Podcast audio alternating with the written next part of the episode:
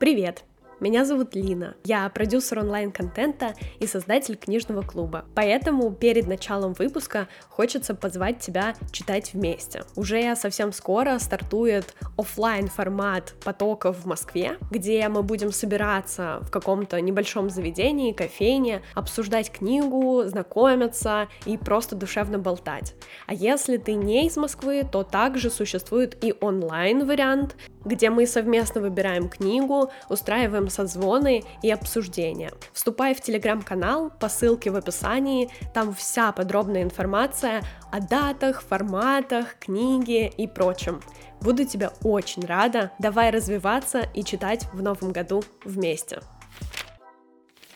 А тема этого выпуска — книга, которая стала последней из тех, что я читала в 2022 году. И называется она «Ты в порядке». Как раз я забрала ее из доставки, мне подарила подруга, и это была единственная книга, которую я безумно сильно хотела в бумажном виде. Мне казалось, что мне необходимо в ней подчеркивать, выделять, какие-то заметки оставлять. Поэтому мне ее подарили. Утром я ее забрала себе домой, с другими подарками, и потом отправилась на вокзал, чтобы поехать в Липецк. Собственно, в поезде я и начала ее читать, и меня захватило. Буквально за часть поездки я осилила половину этой книги. Она шла в легкости, и тем более, что каждая глава — это отдельный разбор запроса человека, который приходит к психотерапевту. Стоит сказать заранее, книга разделена на три больших блока, части. Первая про чувства, вторая о тебе, то есть о возможном взаимодействии, поступках и прочем, а третья про отношения с окружающими. И в целом в книге 23 главы, каждая из которых это конкретный персонаж, который приходит к терапевту. Книга посвящена отношениям человека с собой и другими и освещает самые распространенные проблемы, с которыми люди обращаются к психологу. Неуверенность, неспособность отпустить прошлое, ревность, чувство вины, зависть и прочее. Автор, практикующий психолог и гештальт-терапевт, семейный консультант, которая рассматривает серьезные жизненные вопросы на примере реальных случаев из своей практики. Особенно большой плюс, что практически после каждой главы есть еще ряд рекомендаций или практических заданий, которые позволяют как раз изменить свое поведение и вообще задуматься в правильном направлении, как казалось бы. Я не буду разбирать все 23 главы, но остановлюсь на тех, которые произвели на меня впечатление, хотя фактически из каждой я что-то выписывала, подчеркивала, и это, на удивление, та книга, которую я хочу оставить в своей личной библиотеке, и, возможно, вы знаете, что все книги, которые я читаю, потом даю им вторую жизнь, либо перепродаю, либо даю почитать, отдаю и прочее. А это так, который я бы с удовольствием еще вернулась. Собственно, начинается первая глава, это такая интересная история о парне, которого бросила девушка, и который очень хочет спокойно и быстро пережить расставание. В такие моменты мы, правда, иногда прибегаем к жестким мерам и пытаемся полностью отключить свое восприятие мира. Но если вы чувствуете что-то, значит вы живы. Наши чувства не возникают просто так. Чувствами мы реагируем на сигналы, которые получаем от мира. И вы не можете это регулировать, чтобы защититься от порыва гнева, отчаяния, тоски. Вы можете по-разному относиться к тому, что заплакали от обиды или испытываете тревогу, но вы не можете дать отмашку своей нервной системе и коре полушарий головного мозга о том, что типа, ребята, стоп, я не выбирал это чувствовать, давайте-ка отмотаем назад. И мы относимся к этому скептически. То есть представьте, когда мы болеем, то используем лекарства. Вот, допустим, болит горло, мы пьем какие-то сиропчики, таблетки. За физической болью мы следим. А когда появляется душевная, мы пытаемся ее всячески затолкнуть куда угодно, лишь бы это побыстрее исчезло. Но с душевной нужно по-другому пойти на личную психотерапию, попросить о поддержке друзей, начать делать дыхательные упражнения, пойти в спортзал. То есть каждый выбирает для себя разный формат проживания. Но, пожалуйста, не заглушайте эти эмоции, не выключайте этот тумблер, потому что в дальнейшем справиться с обратной стороной довольно сложно. У всего есть свои последствия, и проживать эмоции самое важное. Понятно, что когда вы проходите период расставания, то, возможно, появляется страх отвержения любимым человеком, который бежит по тем же жилам, что и страх смерти.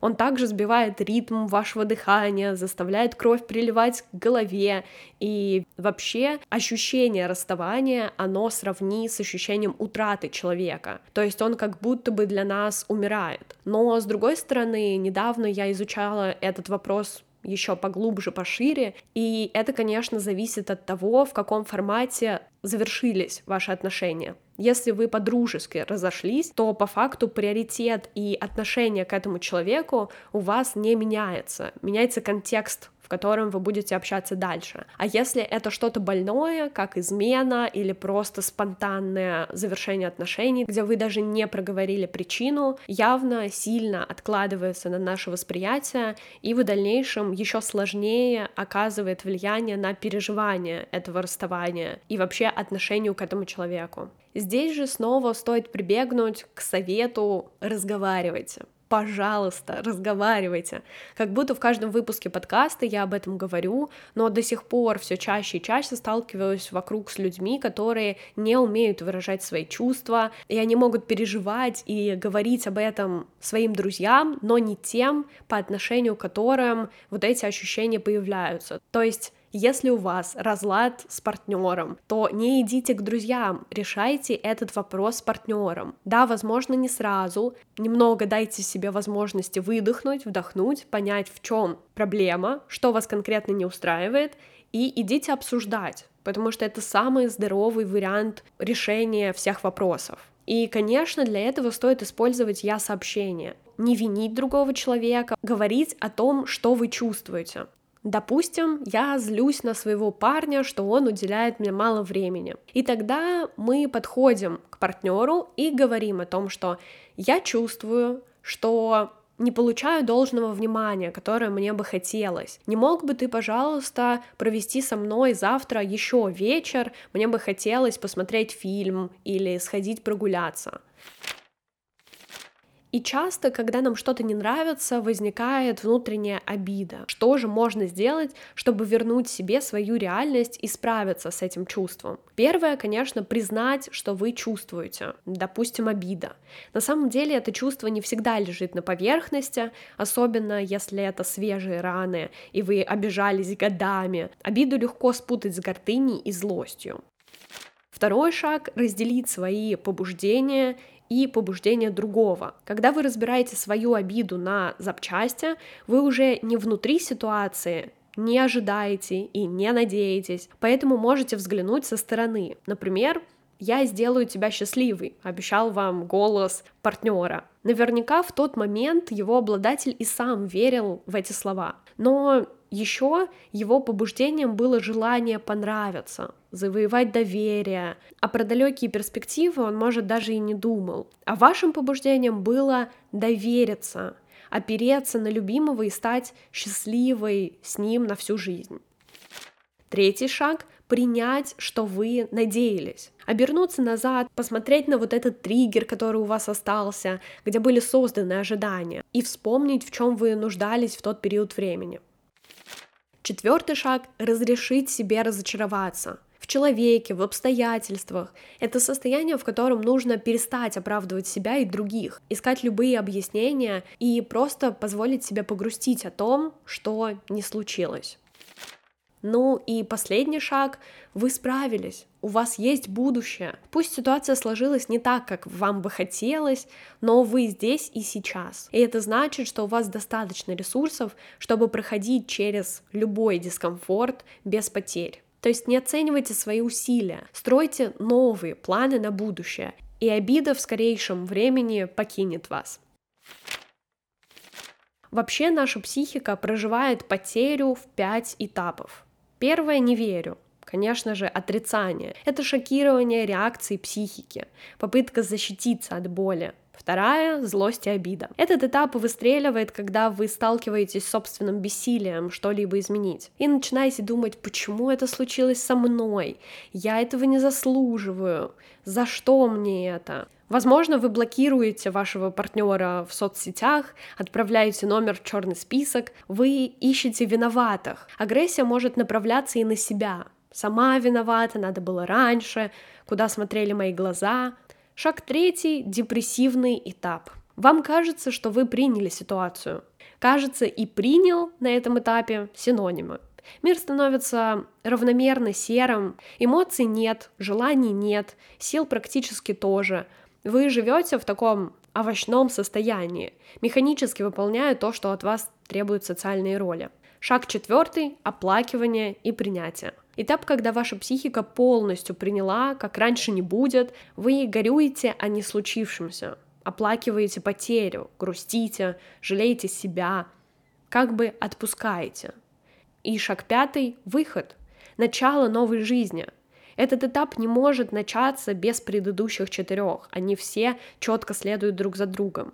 Основной признак, по которому можно определить, что вы именно на этом этапе, боль потери уходит на задний план, превращается в воспоминания. Вы пребываете в легкой грусти, но чувства уже не настолько болезненные.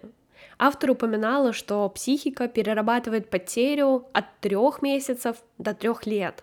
И сроки для каждого человека индивидуальны, зависят от весомости потери, силы привязанности, тонкости душевной организации. Поэтому нужно просто дать себе время немного пережить все происходящее и не гнобить, не корить себя за то, что происходит, как ваше тело и мозг реагируют на подобные изменения.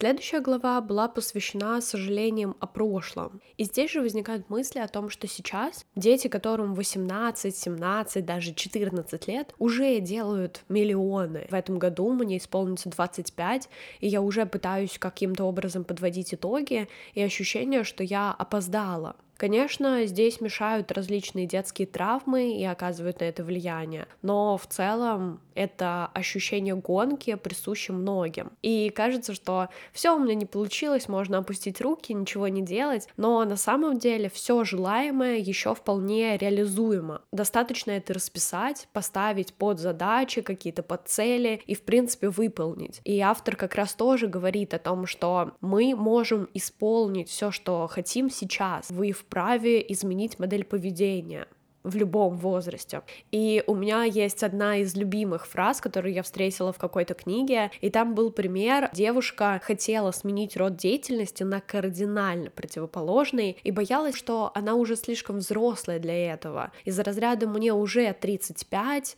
и у меня уйдут годы на обучение. Но даже если взять за основу два года, и ей будет 37, суть в том, что ей в любом случае будет 37, неважно, с этими знаниями или без. И только от вас зависит, как распоряжаться этим временем. Тем более, если вы понимаете, что нужно сменить направление, город, в котором живете, окружение, все в ваших силах. Это действительно так и есть. Более того, часто в нашей голове прокручиваются постоянно одни и те же мысли. Например, как раз после расставания мы начинаем думать, что же я сделал не так, надо было вести себя по-другому. И на деле здесь есть два варианта либо поговорить с человеком, с которым вы закончили эти отношения, или вернуться к той ситуации, возможно, договорить. Либо второй — принять то, что получилось, возможно, в голове придумать ответ, который бы проговорил этот человек, и просто отпустить ситуацию. То есть это прошло. И третьим вариантом будет написание писем этому человеку. То есть когда нет возможности или желания высказывать какие-то свои переживания, вы можете писать в стол. Просто брать ручку, листочек и либо говорить о чувствах, либо конкретные фразы, которые вы хотели бы сказать в лицо этому человеку. И не обязательно их отправлять, не обязательно показывать кому-то. Просто вы так сможете выплеснуть все, что у вас накипело внутри. Также, конечно, в этой части разбирались еще некоторые чувства, такие как стыд, тревога, злость, но мне не хочется останавливаться на каждом из них, чтобы сохранить хоть какую-то интригу, привлечь вас к этой книге и, возможно, даже чтобы вы ее самостоятельно прочли. а я перейду ко второй части. И вторая часть посвящена нам, как людям, совокупности тоже различных установок, которые возникают в процессе нашей жизни. И первое, на что стоит обратить внимание, это общественное мнение. Как часто вы говорите, интересно, что же обо мне все подумают? И кто вот эти все? Мы часто за общественными рамками видим конкретных людей, на мнение которых пытаемся опираться. Но, к сожалению, вы не можете знать, что подумает о вас другой человек, пока он сам об этом не скажет. Близкие люди — это не все, это конкретные. Мама, папа, бабушка, брат, тетя, подруга. В отношениях с ними есть полезная опция, которая часто не используется — задавать вопросы и прояснять ситуацию. Близким можно сообщить о своих опасениях, с ними можно договариваться и общаться на волнующие темы. И часто, видя вот эти рамки, проецируя их, мы что-то не делаем, что-то боимся воплотить в жизнь. А на деле можно просто по-другому взглянуть на эту ситуацию, либо попросить поддержки у вот этого окружения, за мнение которых и волнуетесь. Нет ничего плохого в том, чтобы учитывать присутствие, интересы и потребности других людей, но плохо вам от того, что вы принимаете не свои решения, и страха разочаровать даже не другого человека, а просто его проекцию. То есть это очередное наше додумывание перед другими людьми. Это же не значит, что они на самом деле отреагируют так, как вы придумали в своей голове. И да, есть ситуации, где, казалось бы, все плохо или даже очень плохо, но в любом случае выход есть всегда. И мне понравилась глава, где девушка рассказывала свою историю о том, как она начала отношения с мужчиной, и у них родился ребенок. И здесь, конечно же, про финансовую зависимость от партнера. То есть она понимала, что в какой-то момент они уже не подходят друг другу, он кардинально изменил свое поведение, и у нее не осталось ни работы, ни каких-то хобби, подруг, увлечений. И казалось бы, ситуация патовая, но на самом самом деле все равно есть какой-то из нее выход и возможность, например, вернуться к родственникам. И да, это очень сложно, как морально, так и физически. Но в любом случае, как бы все в наших руках, и здесь, конечно, помощь терапевта довольно важная, и вообще помощь от людей, которые смогут вас поддержать в любой ситуации вне зависимости от того, кто прав, кто виноват, они смогут вас выслушать и направить в нужное русло. Если обращаться не к такой жесткой конкретной ситуации, а просто в целом говорить про негативные мысли, то это часто история, которая напрягает потому что мы можем сами загонять себя, просыпаться утром и сразу думать о том, какой этот день сложный, тяжелый, сколько дел предстоит, но вокруг присутствует такой напыщенный позитив — люди, которые говорят о том, что на каждую ситуацию нужно смотреть с улыбкой, выносить только положительные черты. Но даже автор пишет о том, что она бы этому точно не стала учить своих детей, ибо это иногда нормально быть тревожной, агрессивной и прочее. Подавлять негативные эмоции тоже не стоит, иначе это выльется в огромный снежный ком, который потом прокатится по всем близким или по вашему здоровью. И здесь есть две крайности вот этот напыщенный позитив, который часто присутствует в разных книгах, блогах и так далее, либо состояние жертвы, где мы говорим, у меня не получится, я не способен, ну не судьба, кому-то просто везет, мне нет, я не жду ничего хорошего, потому что нам как будто выгодно так думать и верить, чтобы не делать. Да, опять волшебные таблетки не существует. Ни напыщенный позитив, ни состояние жертвы не способны вывести вас из ситуации, в которой находитесь. Мы не можем говорить о том, что как все замечательно, как все хорошо, и все придет вам на блюдечке. К сожалению, так не работает. В любом случае, это всегда про какие-то действия в направлении к мечте. Это как фраза «если не можешь ничего сделать для своей цели, хотя бы ляг в ее направлении». Собственно, здесь о том же, о силе маленьких шагов, ежедневных действиях, которые приведут вас как раз к желаемому. Лучше ежедневно бить в одну и ту же цель, и когда-то получится. Сколько вокруг примеров еще и не просто людей, ставших в момент э, известными, богатыми, популярными и что-то такое, а тех, кто многие годы стремился стремился к своему успеху, к известности, к работе, к профессионализму, и у них действительно получилось, потому что это не про состояние в секунду все сделать, а про наслаждение моментом, вот это состояние потока, где вы на каждом из этапов получаете удовольствие, и потом в дальнейшем пожинаете эти плоды в виде результата, к которому как раз стремились. А в тех ситуациях, когда ваша самооценка будет скакать, и вы будете получать какое-то выгорание, можно обратиться к практике список достижений. Выписать в столбик все свои достижения за год, за жизнь, за последний промежуток времени, как вам угодно.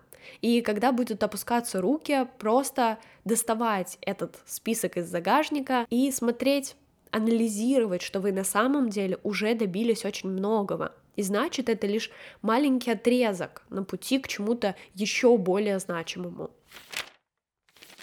И третья часть книги посвящена отношениям. Интересно было прочитать конкретные примеры людей, которые приходят, рассказывают про свою жизнь, пытаются найти какие-то выводы и понять, в чем они неправы, в чем неправы их партнеры. Тем более, что автор этой книги как раз еще и семейный психотерапевт, поэтому она рассказывала все примеры с позиции двух человек. Например, фраза, с которой мы часто сталкиваемся, это «мне со всеми девушками не везет». Ну, также можно обратиться и к парням. Но суть в том, что так не бывает. Не может быть, что вокруг все плохие, а вы замечательные, и просто, ну, как-то так складывается. Суть в том, что здесь, во-первых, стоит обратить внимание на себя, достойны ли вы того человека, о котором мечтаете, и, собственно, какими качествами он должен обладать. Также можно и прописать тот силуэт и образ партнера, которого вы хотите рядом с собой видеть. Но когда мы так обобщаем, не везет со всеми, то, скорее всего, мы имеем в виду какого-то конкретного персонажа.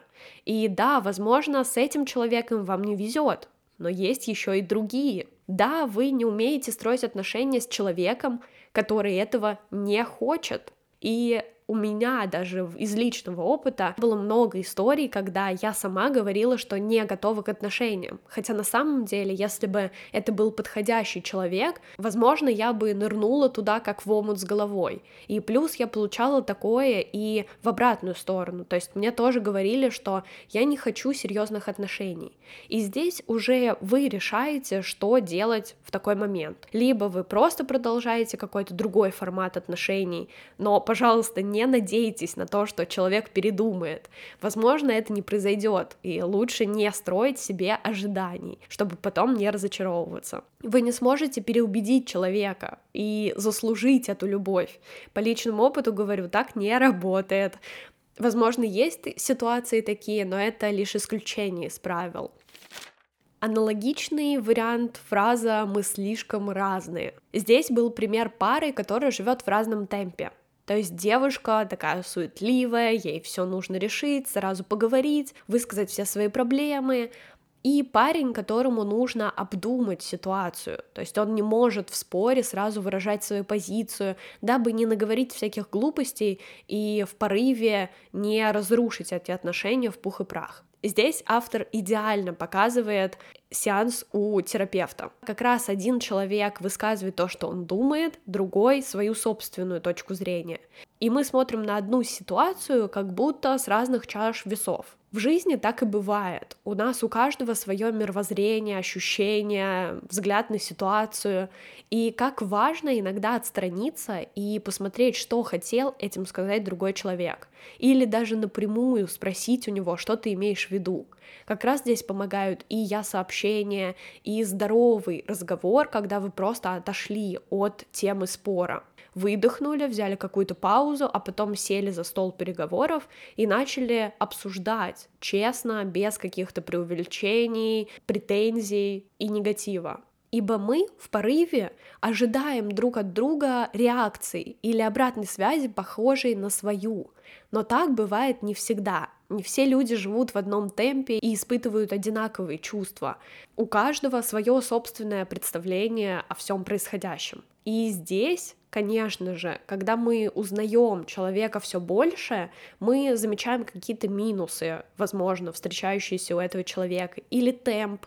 То есть мы хотим решить все в моменте, а он так не может. Ему нужно отстраниться на время, даже, возможно, на несколько часов, дней, чтобы как-то уложить все это в голове и потом вернуться к обсуждению. И здесь нужно принять о том, что да, это такой человек, и мы не можем его изменить, и я выбираю остаться с ним, невзирая на наши разности. Иногда они меня бесят и расстраивают, и мы бываем невыносимы друг для друга. Но мы вместе, и можем двигаться вперед, опираясь на тот ресурс, где постарались создать взаимопонимание. Собственно, вы можете сказать о том, что если ты хочешь отстраняться, то, пожалуйста, регламентируй это время. Скажи, сколько мне нужно тебя не трогать, несколько часов или дней, чтобы потом я могла вернуться к этой теме обсуждения, потому что она для меня важна. И тогда человек тоже поймет, зачем вы докучаете его какими-то вопросами, проявляете этот напор и посмотрит на ситуацию еще и с вашей точки зрения, увидит, почему вы так делаете, и вы взаимно оцените эту ситуацию. В любых отношениях важную роль играет доверие. И как будто как раз на этом и строятся любые взаимоотношения, будь то дружеские, партнерские, романтические. Но Иногда это доверие подрывается, и часто причиной подобного поведения становятся измены и вот эта появляющаяся ревность. После измены отношения никогда не будут прежними. Но суть в том, что они могут только видоизмениться. Они либо заканчиваются, либо меняются. Выбор в любом случае за вами. И доверие можно лишь выстроить заново. У человека, которому изменили, будет появляться ревность, закрадываться постоянные сомнения, и лучше не подавлять их, а высказывать человеку, озвучивать свои подозрения, потому что тогда вы сможете хотя бы урегулировать эти моменты. Если вы будете замалчивать, а другой человек думает, что все в порядке, то это будут нездоровые отношения, ибо вы съедаете себя изнутри. А если вы высказываете свое недоверие, то человек может увидеть эту проблему и любыми возможными способами дать возможность подкрепить доверие, показать свои намерения в отношениях вас, дать поддержку, заботу, поговорить об ваших взаимоотношениях серьезно и выстроить их в еще более теплом, поддерживающем ключе. Строить отношения это вообще довольно сложно, и особенно, когда это происходит после разрыва. Да, есть истории людей, которые расходились и спустя несколько лет, например, сходились заново. Но здесь также, как и в изменах, большую роль играют прошлые воспоминания и паттерны, которые остались там. Важно не тащить прошлые воспоминания в новые отношения. Если вы начинаете заново, вам нужно сесть, проговорить, да закрыть все гештальты, которые остались там, и идти в отношения по-новому. Потому что если вы будете все время припоминать партнеру что-то из прошлого, то на этом далеко не уедешь, и, скорее всего, отношения также смогут закончиться через какой-то промежуток времени. И здесь важно остановиться на том, что любые отношения идут по пяти этапам. И мы поговорим про каждый из них. И первый этап — контакт, когда вы только познакомились, заметили количество общих интересов, убеждений. Вам будто хочется больше времени проводить вместе. И вы можете говорить друзьям, да мы просто общаемся, понимаем друг друга с полуслова. Такое общение, будто я знаю его всю жизнь интерес, дружба, новизна и, конечно, ничего такого между ними. Это период познания друг друга, поиска схожих сторон, общих ценностей, когда вы начинаете разговаривать обо всем и очень много рассказывать о себе.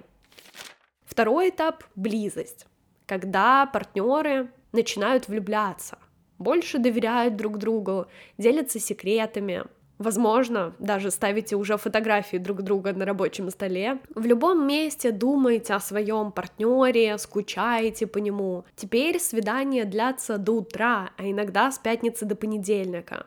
И даже есть желание жить вместе, чтобы не теряться и проводить еще больше времени совместно.